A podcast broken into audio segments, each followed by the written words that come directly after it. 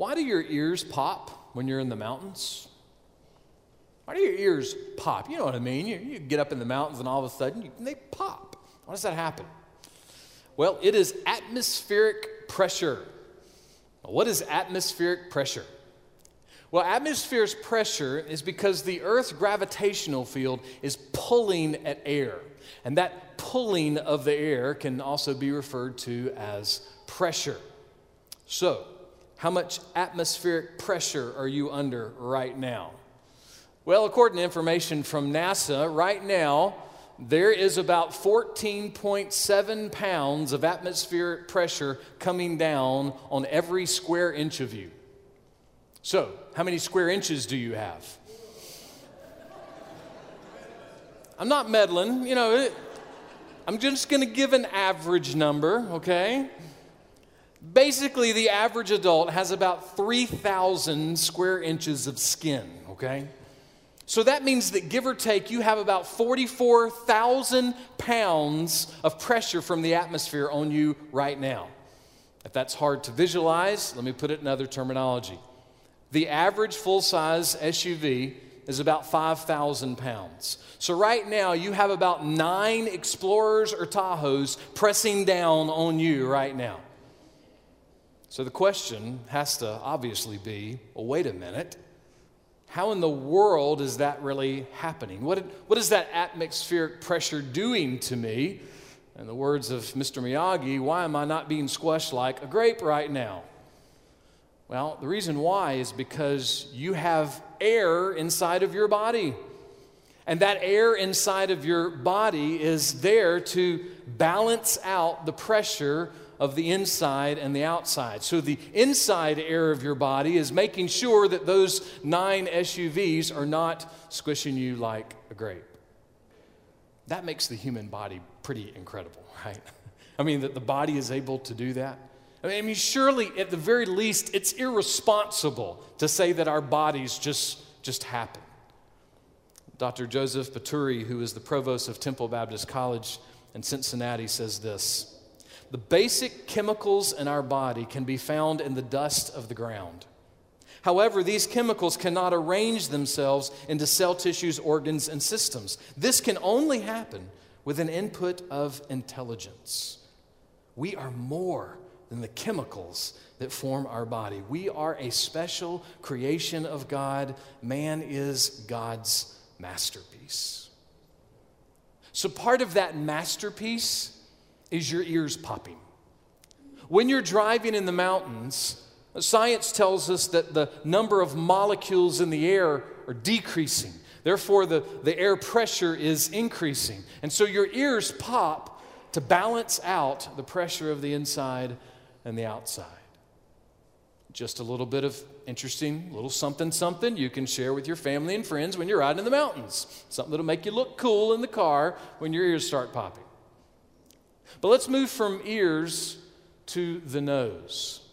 Imagine that you're driving in the mountains in a brand new five thousand pound S U V. The pressure in the mountains, again, is, is higher than it is at sea level, so, so something's going to happen. But while you're in that brand new five thousand pound S U V, you're going to be smelling something too. Your ears aren't just going to be popping, you're going to be smelling something. What are you going to smell? New car smell, right? Some people love new car smell. They love it so much, they will go out and buy a new car scented air freshener for their seventy-two Ford Pinto. They love that smell. Marketers are trying to pick up on this more than they ever have before. Jim Donovan of Channel three C B S in Philadelphia says this: smells, taste, and touch are being used by retailers to get you to open your wallet. And you know what some people are calling this? Wait for it. Atmospheric pressure. That's right.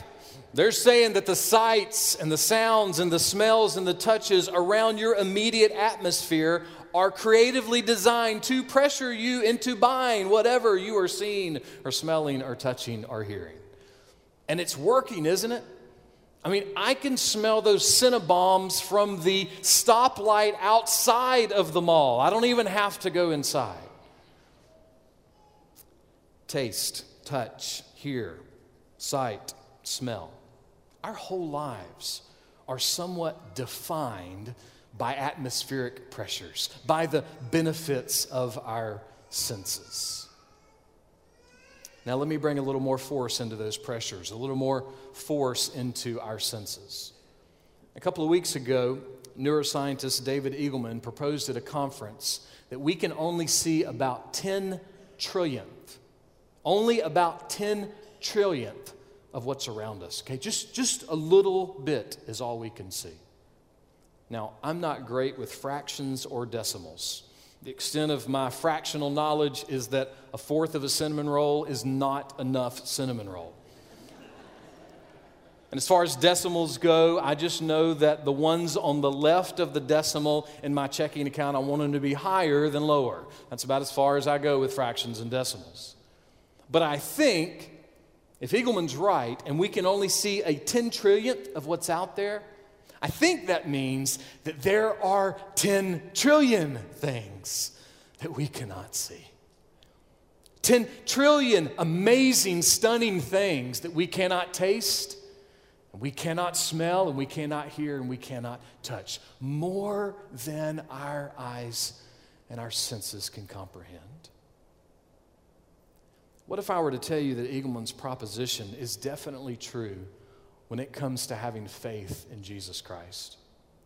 That there are ten trillion joys of Easter that go beyond our ability to really comprehend. They go beyond our ability to see. We cannot get them in the atmospheric pressure of one sermon on one Sunday a year. They're just too great. They're too fantastic. Peter was writing a letter to Christians who were suffering. Christians who were having a really, really hard time. They were having a hard time in their marriage. They were having a hard time with their parents. They were having a hard time with their kids. They were having a hard time at work and at school. They were having a hard time with their health. And so how does he encourage them? What does he write to them to encourage these people who were really having it tough? Well, he writes to them to encourage them that the fact that they could only see a ten trillionth is great news. He wants them to see that that limited knowledge is actually wonderful. How? Well, let's find out. Look with me at First Peter chapter one, beginning with verse eight. Peter says, "And though you have not seen him, you love him." Bernadette Campbell is about seven months old.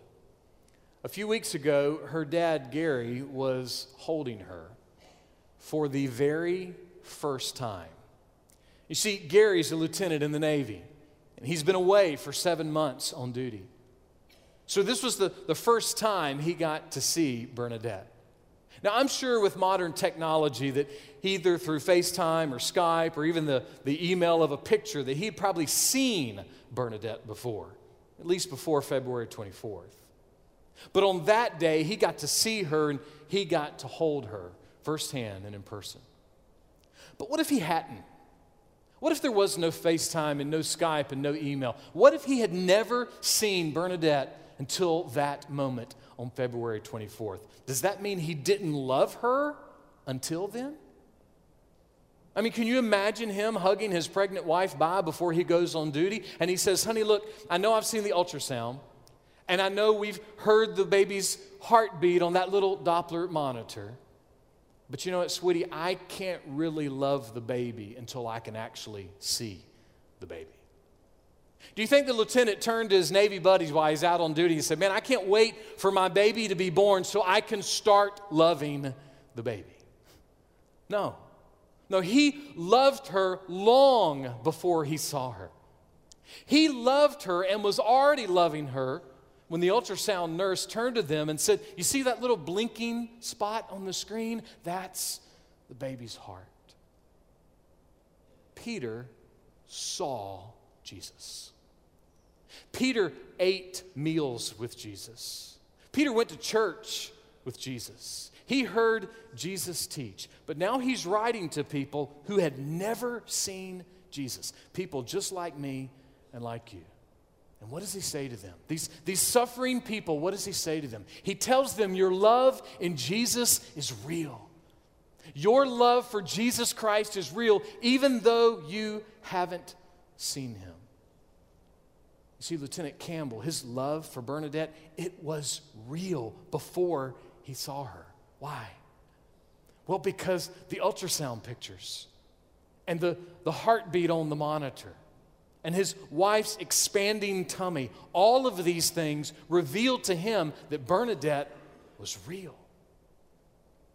This is what Paul said to the church at Corinth. For God, who said, "Let light shine out of darkness," is the one who has shown in our hearts to give the light of the knowledge of the glory of God in the face of Jesus Christ.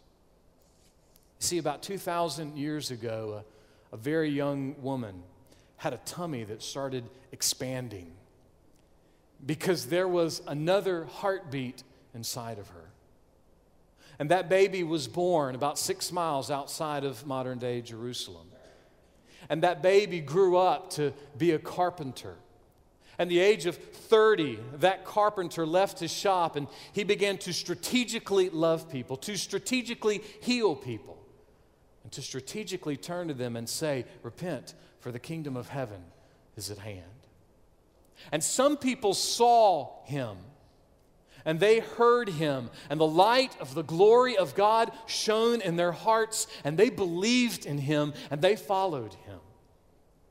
But some people saw him, and they heard him, and they rejected him. They did not believe in him. You see, seeing is not always believing, because lots of people saw Jesus, and yet they didn't believe. If Jesus Christ were to come back to Casey in West Columbia and the, and the Midlands today and do all the same things that we see him doing in the Gospels and the Bible, there would be a lot of really nice Southern people who would reject him. They would not believe him.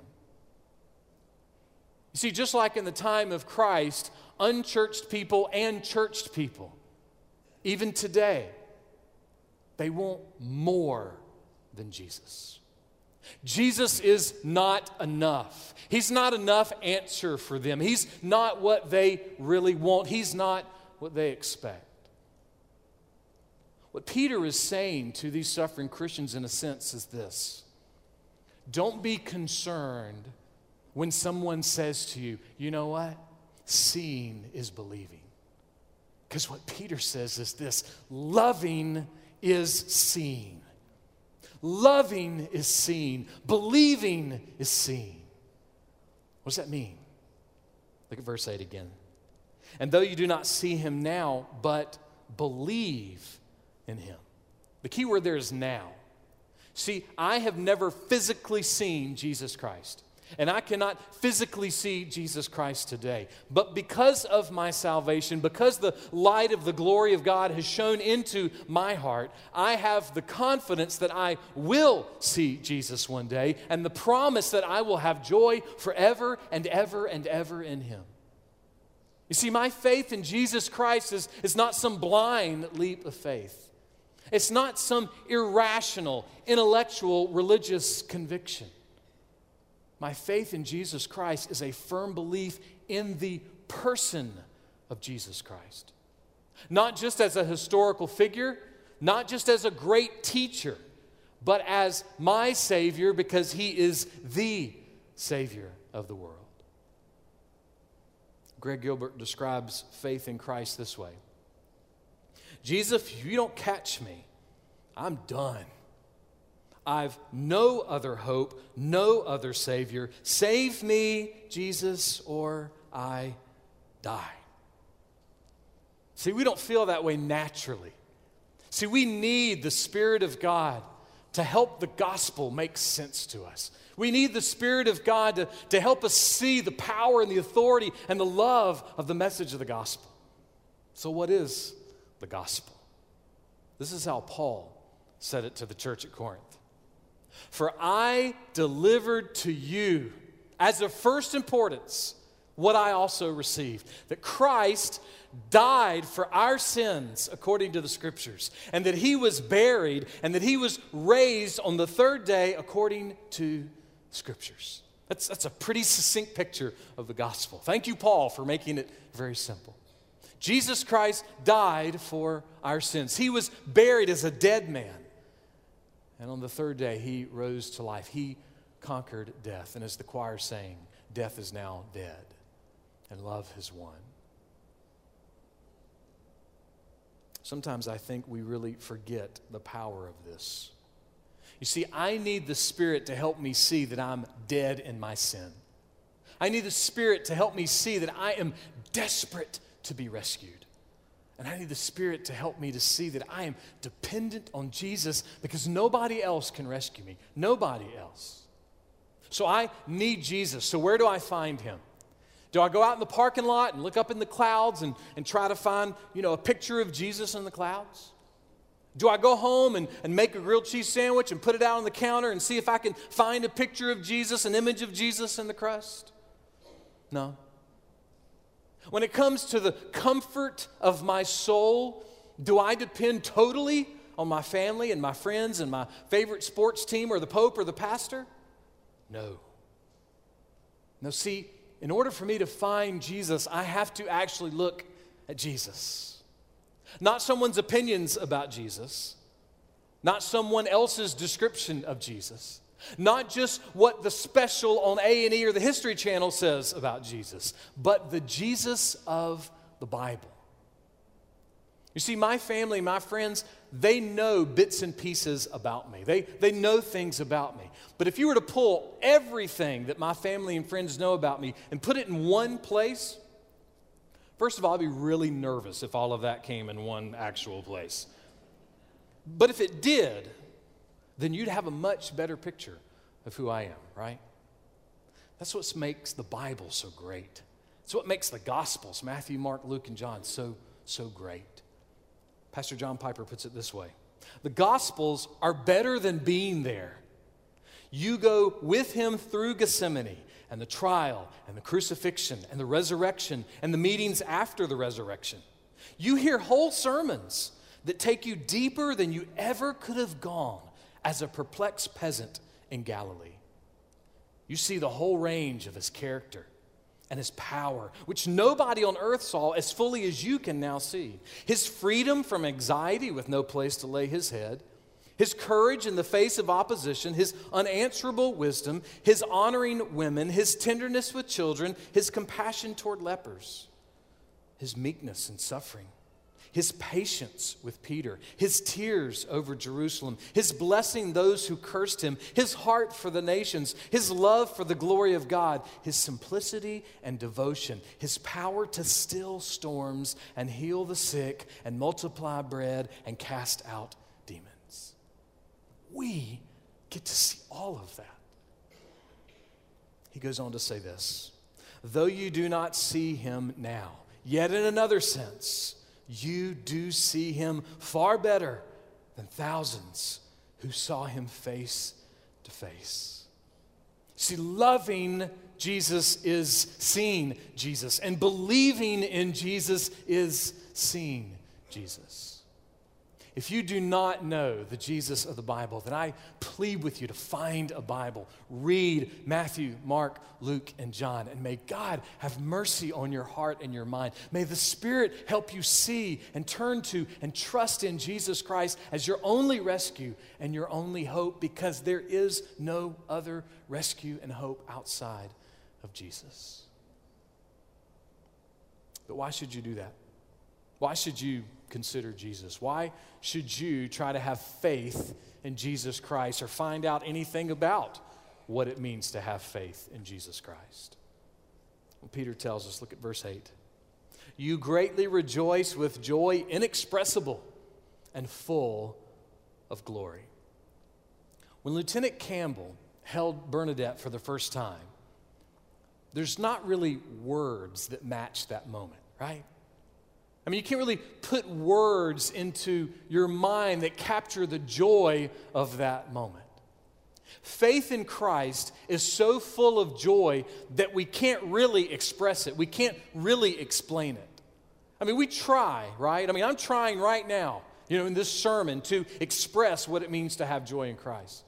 Our choir tried to express the glory and the power and the authority and the crowning of the King of Jesus.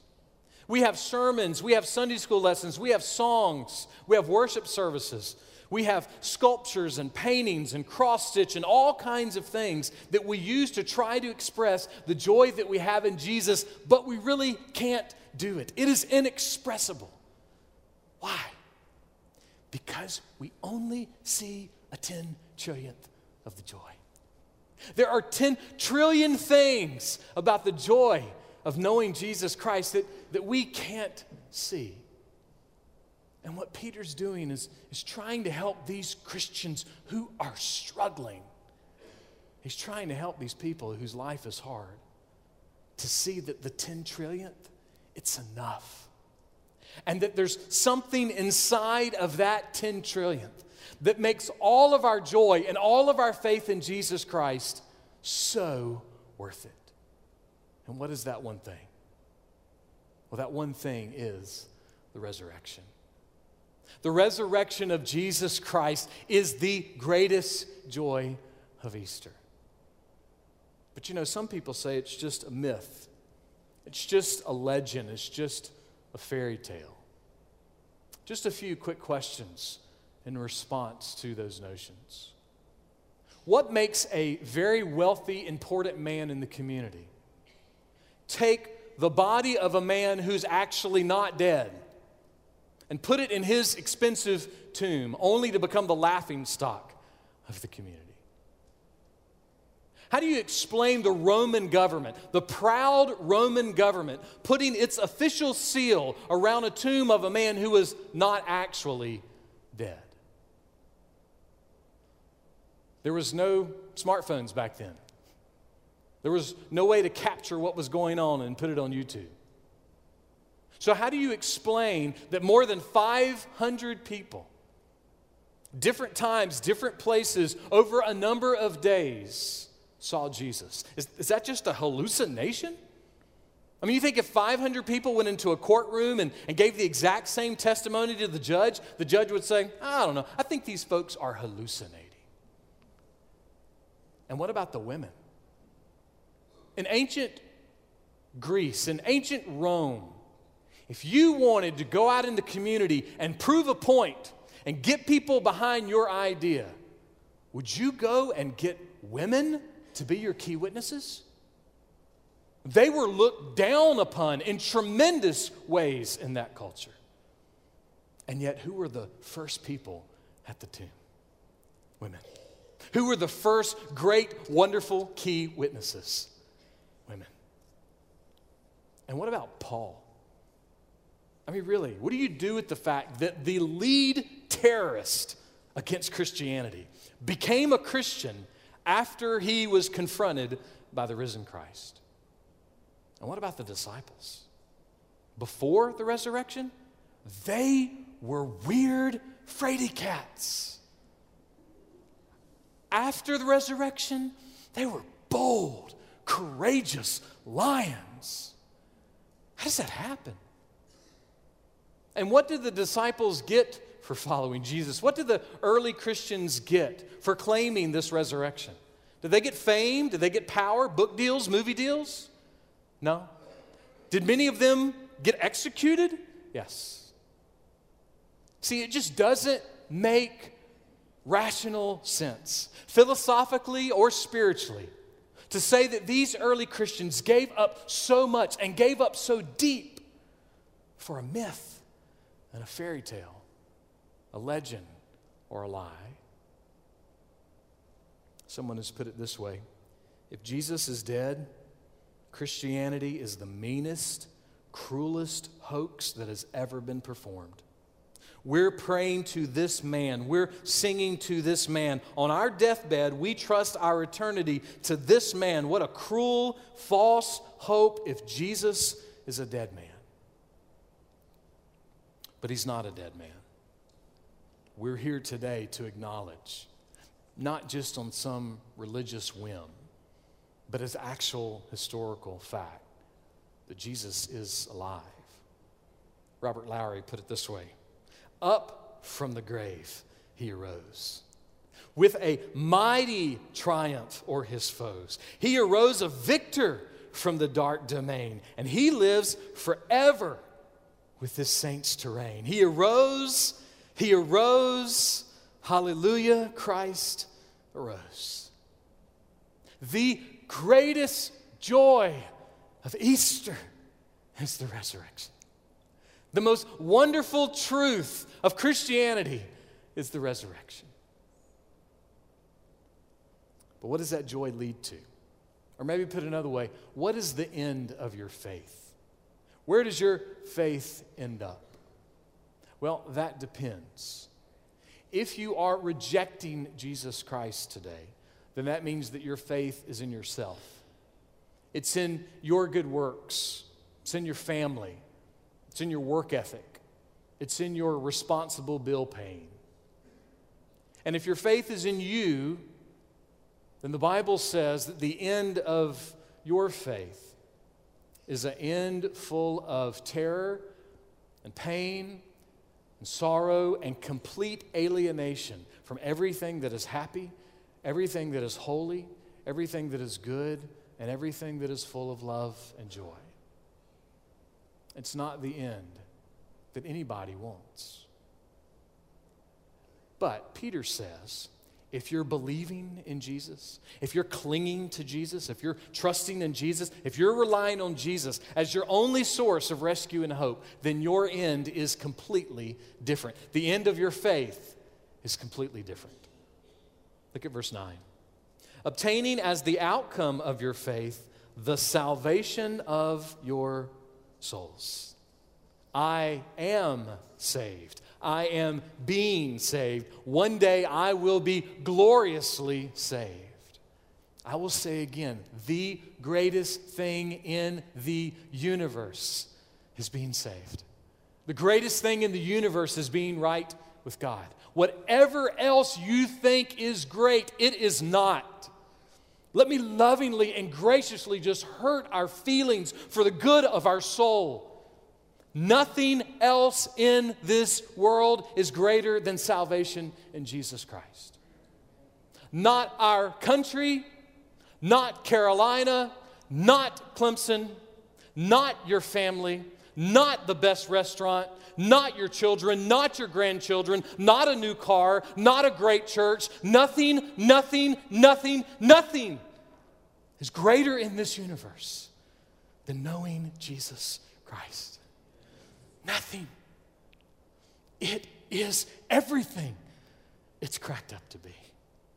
Knowing Jesus, loving Jesus, believing in Jesus, having joy in Jesus, there is nothing like it. These are not pipe dreams of some irrational intellectual religion. These are hope-filled realities with promises that will be kept. When she was six weeks old, Fanny Crosby was struck with blindness. Six weeks old. She was blind her whole life. She wrote some of the most beloved hymns about Jesus that the world knows. She was asked one time if she regretted being blind. She was asked if, if she was sore or bitter about spending her life not being able to see. This was her response. Thanks to my blindness, the first thing I'll see is the face of my beloved Savior welcoming me to his heaven. Fanny Crosby couldn't even see a ten trillionth of what was around her. But because of her faith in the risen Jesus, she had perfect vision. She understood the ten trillion joys. And today, the picture of that woman that you just saw on the screen, the reason it's just a picture is because it's not true of her anymore. Her faith is now sight, and her sight is now sight. The ten trillion joys, they're not promises. They are realities.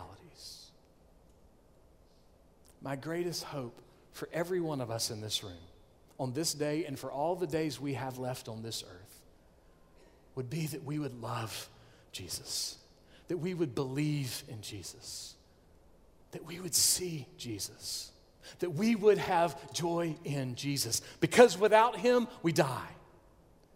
But with him, death is dead. Love has won. And with him, we have life, and life that lasts forever. He is risen. There is no greater news than that. Let's pray.